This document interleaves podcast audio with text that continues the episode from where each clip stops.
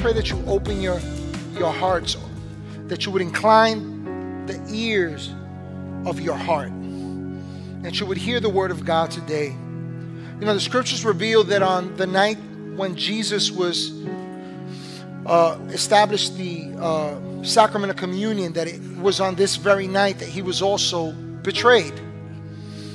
And on that particular night, John 13 records how the Lord faced this betrayal and his betrayers. I want to read to you from John 13, starting at verse 1, and I want you to just really listen to the word of God. It says, It was just before the Passover festival. Jesus knew that the hour had come for him to leave this world and to go to the Father. And having loved his own who were um, who were in the world, he loved them to the end. The evening meal was in progress, and the devil had already prompted uh, Judas, the son of Simon Iscariot, to betray Jesus. And Jesus knew that the Father had put all things under his power, and that he had come from God and was returning to God. And so he got up from the meal, he took off his outer clothing and wrapped a towel around his waist. After that, he poured water into a basin and began to wash his disciples' feet, drying them with the towel that was wrapped around him. And he came to Simon Peter, who said to him, Lord, are you going to wash my feet? And Jesus replied, You do not realize what I am doing, but later you will understand. No, said Peter. You shall never wash my feet. And Jesus answered, Unless I wash you, you have no part with me. Then, Lord, Simon Peter replied, Not just my hands, not just my feet, but my hands and my head as well. And Jesus answered, Those who have had a bath need only to wash their feet because their whole body is clean. And you are clean, though not every one of you for he knew who was going to betray him. And that was why he said not everyone was clean. And when he had finished washing their feet, he put on his clothes and returned to his place. Do you understand what I have done for you? He asked them. In verse 13, he says, You call me teacher and Lord, and rightly so. For that is what I am. And now that I, your Lord and teacher, have washed your feet, you also should wash one another's feet. I have set you an example that you should do as I have done. And so, from these verses, we see the essence that sums up the life and the ministry that continues towards all mankind until this very day from the life of Jesus. This ministry was to minister to our needs for the purpose of enjoying the life He has provided for us, for receiving that which He gives unto us. Now, I'd like you all to consider something, and this literally crossed my mind to do tonight. But I kind of foresaw what would happen if I just caught someone by surprise and did this. And so I did, opted not to do it. But I want you to consider this. What would you do if at this very moment I asked you to come here and allow me to wash your feet. Now, I want you to think about that. For some of us, our first reaction would be, yeah, I don't know about that. Right? You'd be thinking about the discomfort you might feel with your pastor washing your feet on camera. Right? For some of you, you think about yourself you think about maybe what your feet look like, maybe what they smell like, right? Um, how they might appear before others. And what I want you to consider is that this is kind of what happened with Peter upon Jesus attempting to wash his feet. He thought about himself, he thought about the appearance of Jesus washing his feet instead of thinking about what Jesus was wanting him to receive in that moment.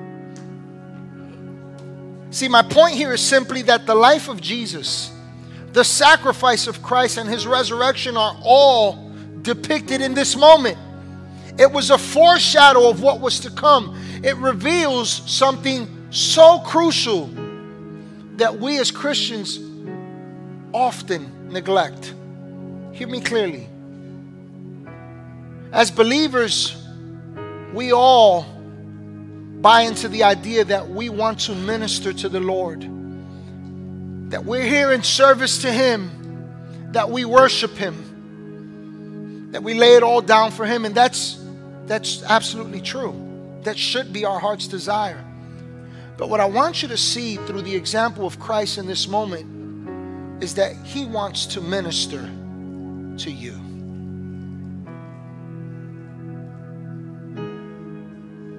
He wants to minister to you.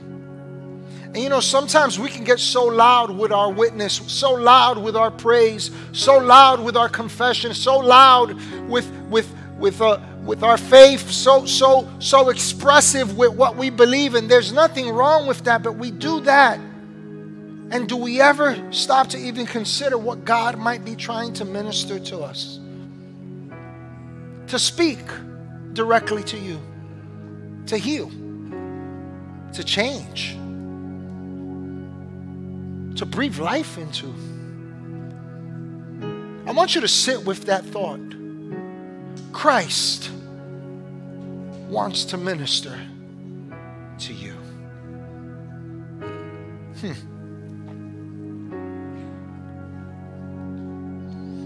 So before we take communion tonight, I'd like to draw your attention,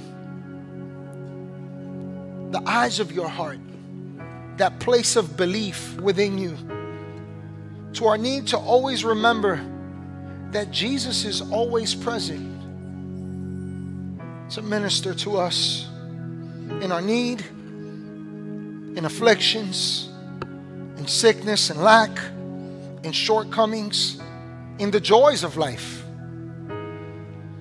I don't know if you ever thought about this, but Jesus rejoices with you in your joys. He celebrates your victories and He cheers you on when you think you can't. The scripture says that He's seated at the right hand of the Father, forever making intercession for us, declaring what's true and right about us. When the accuser of the brethren says, See, Look at what look, look at what Jose's doing. Look, look, look where Alexis is at. Look at what Michael's struggling with. Look, look at what Steve is going through. See, I told you. Jesus is there saying, Oh, but I paid the price. And they are strong because I've ministered strength unto them and they can do all things. They're going to get up again. See, He's present and ministering to you and I.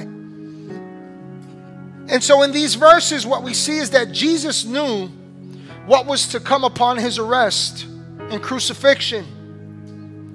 It's a common belief, according to just looking at the scriptures at face value, that Jesus had one betrayer on this night. But I submit to you that he had many. Judas gave him up for 30 pieces of silver. Peter denied him. And every one of the disciples left him upon him being arrested. And even after his death, all the disciples doubted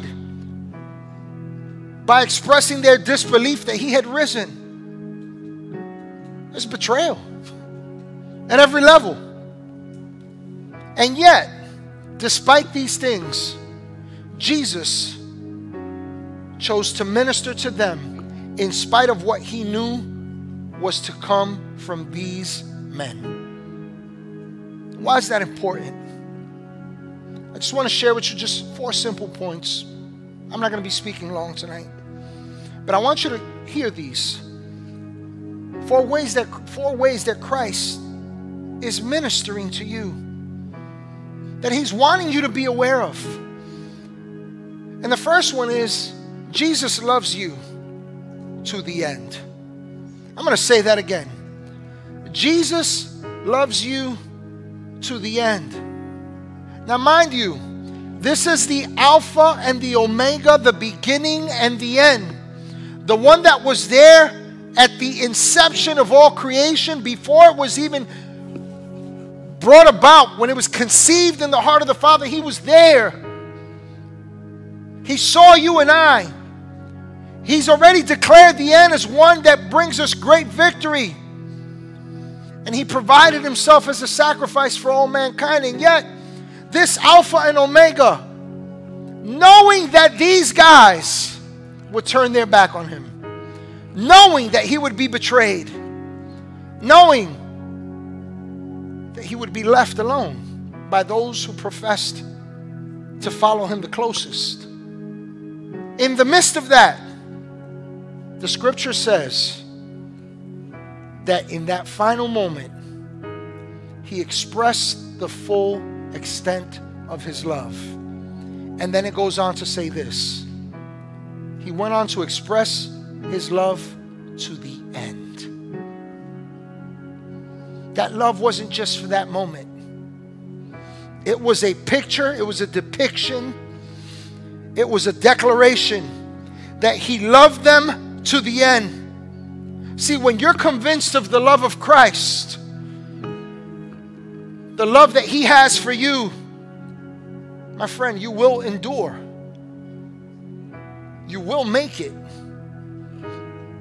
Because no matter what comes at you, you know beyond a shadow of a doubt that He is consistent.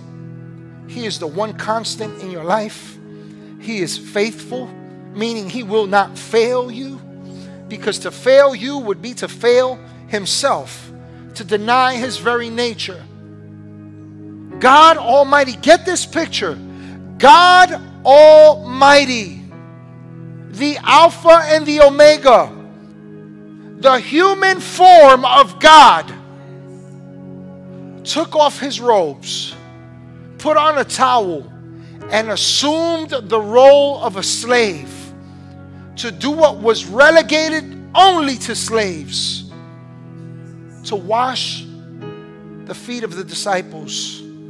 Not because he was less than, because he wanted them to know that he loved them so much that even though they would fail him, it could it would not stop him from ministering to them his love.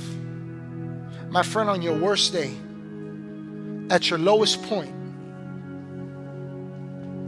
at your greatest doubt and struggle in your relationship with God his love is with you not just in that moment.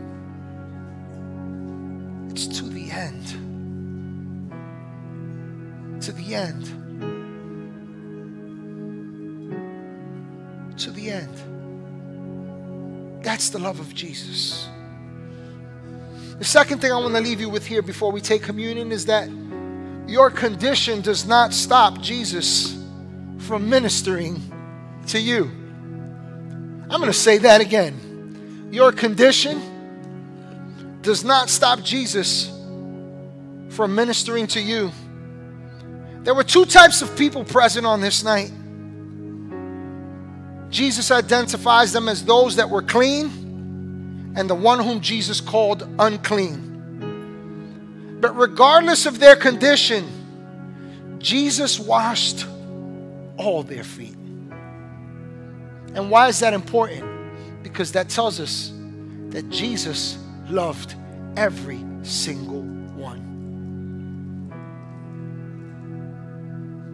The one that doubted him, the one that denied him, the one that walked away from him in his darkest hour, the ones that cowered in fear for fear of men while he hung on a cross, the one that sold him in betrayal for 30 pieces of silver and then was riddled with guilt and was rightly accused for doing what was wrong in the sight of all after the fact, but yet Jesus did not accuse him, Jesus loved him too.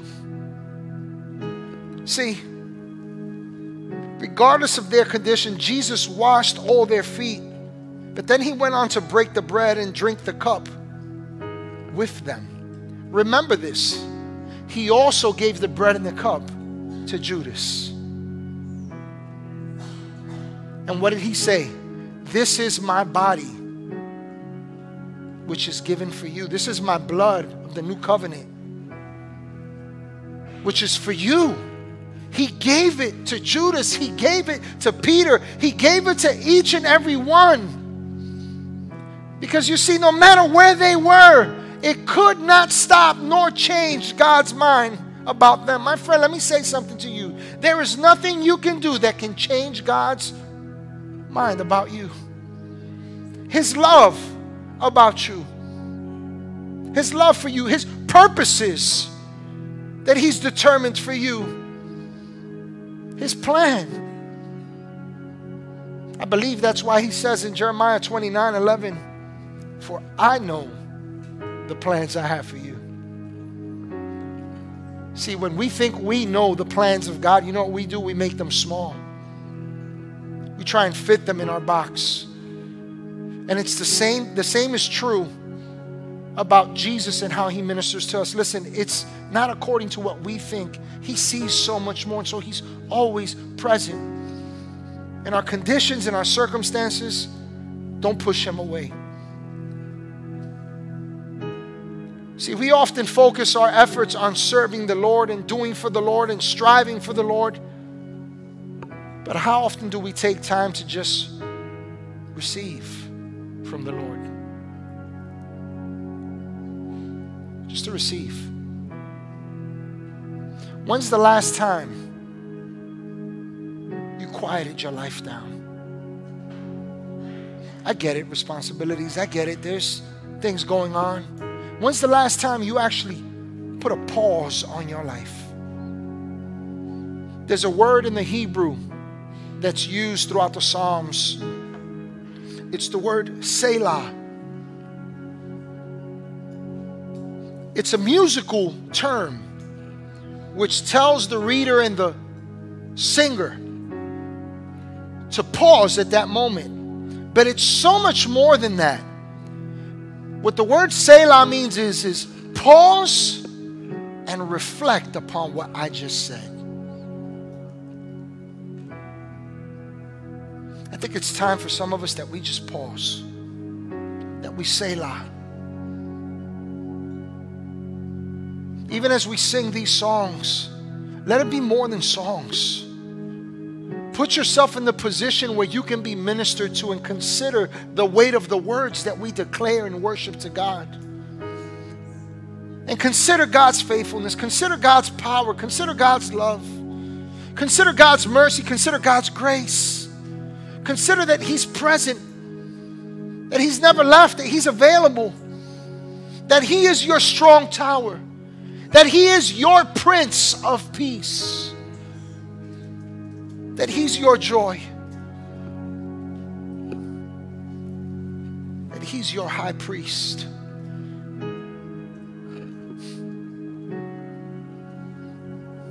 You know, this whole deal of receiving from the Lord, it's a powerful reality that is available to us all as we just take time to meditate, to pause.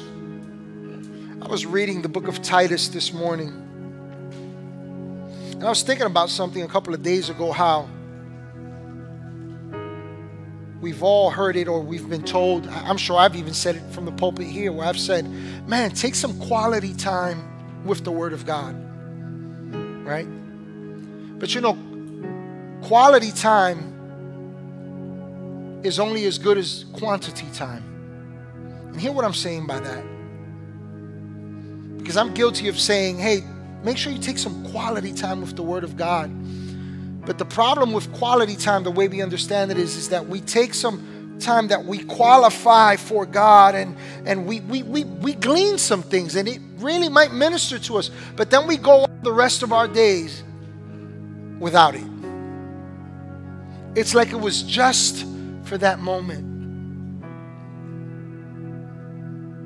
And Jesus declared that when the Holy Spirit is come, and He is come, He lives within you, that He ministers to you peace and comfort, that He reminds us of the words of the Father, that He gives us words to speak, that are directly from the heart of the Father, that He teaches us and shows us that which is to come. Do you see the ministry of Christ that's still at work in our lives? He's leading, He's guiding, He's teaching, exhorting, He's correcting, He's lifting, He's building, He's pushing forward, He's making a way, He's opening pathways, He's showing you what's to come, He's preparing you, He's using you, He's speaking to you. And in this moment, these disciples, they were gathered there because Jesus had told them, Go prepare the Passover. And these guys said, Let's get it all ready for Jesus, not realizing that Jesus was getting ready for them. Ready to meet them right where they are. My friend, hear the, hear the word of the Lord. God is saying, Will you let me minister to you?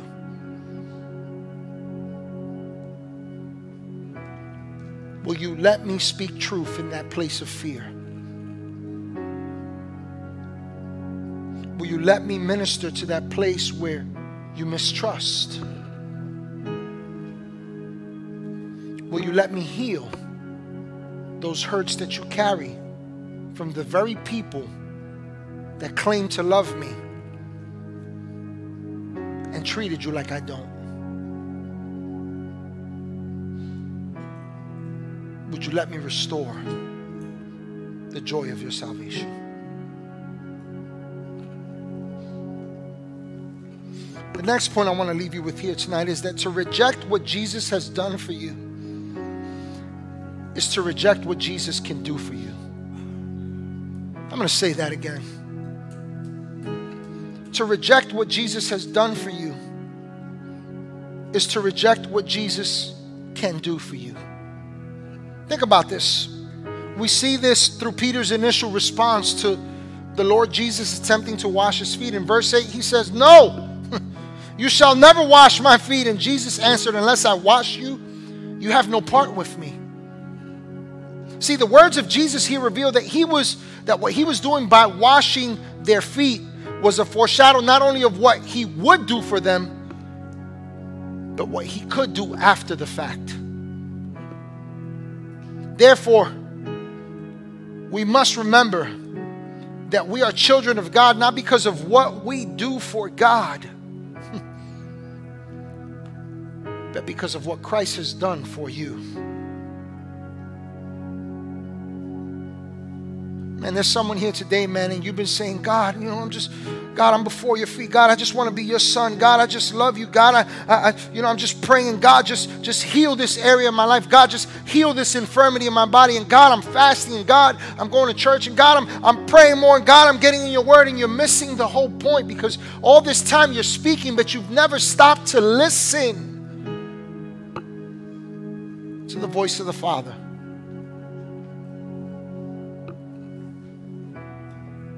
To perceive him in his in that moment. The scripture says that he's there in your very present need. So we must be mindful to accept the hand of God that is extended towards us at all times to help us, to heal us, to lift us, to restore us. Listen, it's the reason why the scriptures record that Jesus said in verse 7 You do not realize what I am doing, but later you will understand. They don't understand what was happening in the moment that was a reflection of what he would be doing in their lives from that point forward. And tonight I pray that you don't find yourself in a place like Peter. But if you are, it's not okay to stay there. But hear the heart of God. Let me cleanse you. Let me wash you. Let me minister to you. Let me show you how much I love you. Let me prepare you for the road ahead. Let me give you something that will serve to remind you in your darkest time that I never give up on you, that I'll always be with you. And the last thing I want to leave you with here tonight before we take communion is that what Christ has done has set an entirely new pattern for our lives. What Christ has done has set an entirely new pattern for our lives. Now, upon hearing the statement, for some of you, your response as believers is to think, to think on and agree to the fact that we should all serve each other. After all, that's what Jesus says here, right? And this is true. But there's another side that many of us are quick to forget. Hear where I'm coming from with this. It's to accept when a fellow brother or sister is ministering to us. When God is ministering to you, right through people. Think about this. It kind of sounds like this I'm good. I'm just so busy. I can't. Can I take a rain check? Bless you, brother. Oh, yeah, it's good to see you. I got to get going. And what we fail to realize is that what we're really saying is, I reject what you want to do in my life, Lord, through that person.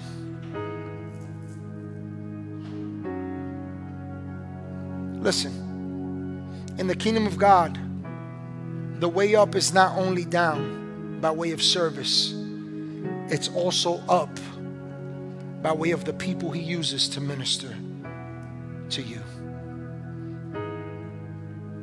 God is present right now. He's ministering to your heart.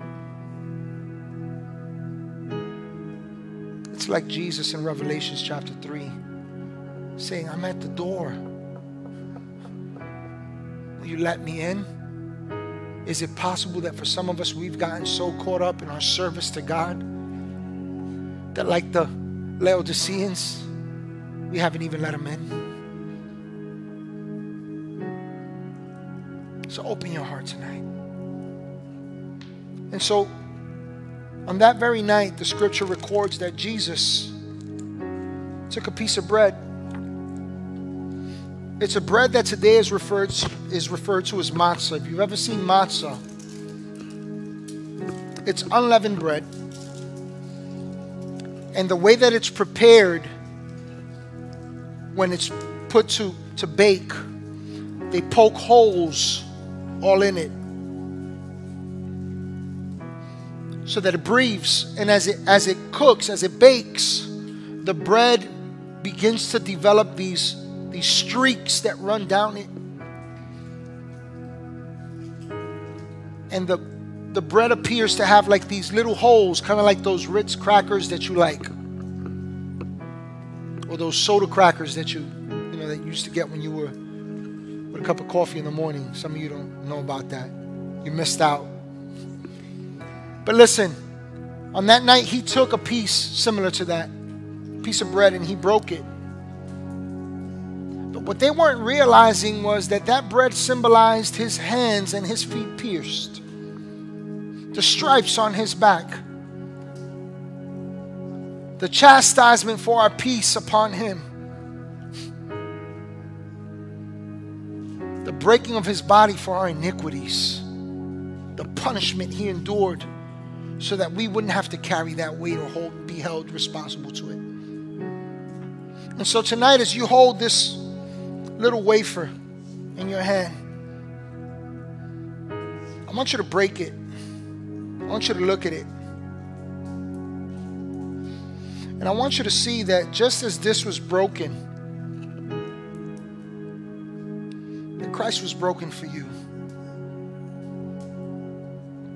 Breaking of the bread is not only symbolic of the breaking of his body, it's symbolic of the ministry that his body renders unto us. And so today, as you take this bread, as you partake of it, I want you to see it as something so much more than just a wafer, something symbolic of bread. I want you to see it as nourishment to those places where you need healing. I want you to see it as the restoration of God that takes broken things and makes them whole and new. I want you to see yourself healed, restored, forgiven. Take, eat in remembrance of Him. And as you partake of this, don't just remember what He endured. Tonight, remember how He's still ministering to you now in your body, in your life, when you drop the ball. Thank you, our great and faithful high priest. In the same manner, the scripture says that he took the cup and he declared, This is my, my, my blood. This cup is the cup of a new covenant made possible through my blood. And so tonight, as we partake of this cup, I want you to remember that blood was necessary to pay a price, to do away with the stain of sin, to forever present before God a substitute, the propitiation of our sins forever. It was once and for all. And I want you to remember this. Let us remember this tonight that Jesus shed his blood to minister to us a new covenant righteousness, peace with God, wholeness. We're declared holy, above reproach, acceptable is what the scriptures declare about us. And it's all because of what Jesus did for you and I. Take, drink, in remembrance. Hey, everybody, thank you so much for joining us here at Church of the Bridge today. I pray that you had a personal encounter with God, that He spoke to you powerfully, and that He met you at your place of need with this message. I also want to encourage you to go ahead and subscribe to our YouTube page. By doing so, you'll be able to check out past messages, uh, past events that we've done. You'll also be able to see what's happening now and those things that are to come. And lastly, I'd like to invite you to join with us in all that God is doing with your giving feel free to do so on our website. Again, thank you again for joining us, and I can't wait to connect with you next week.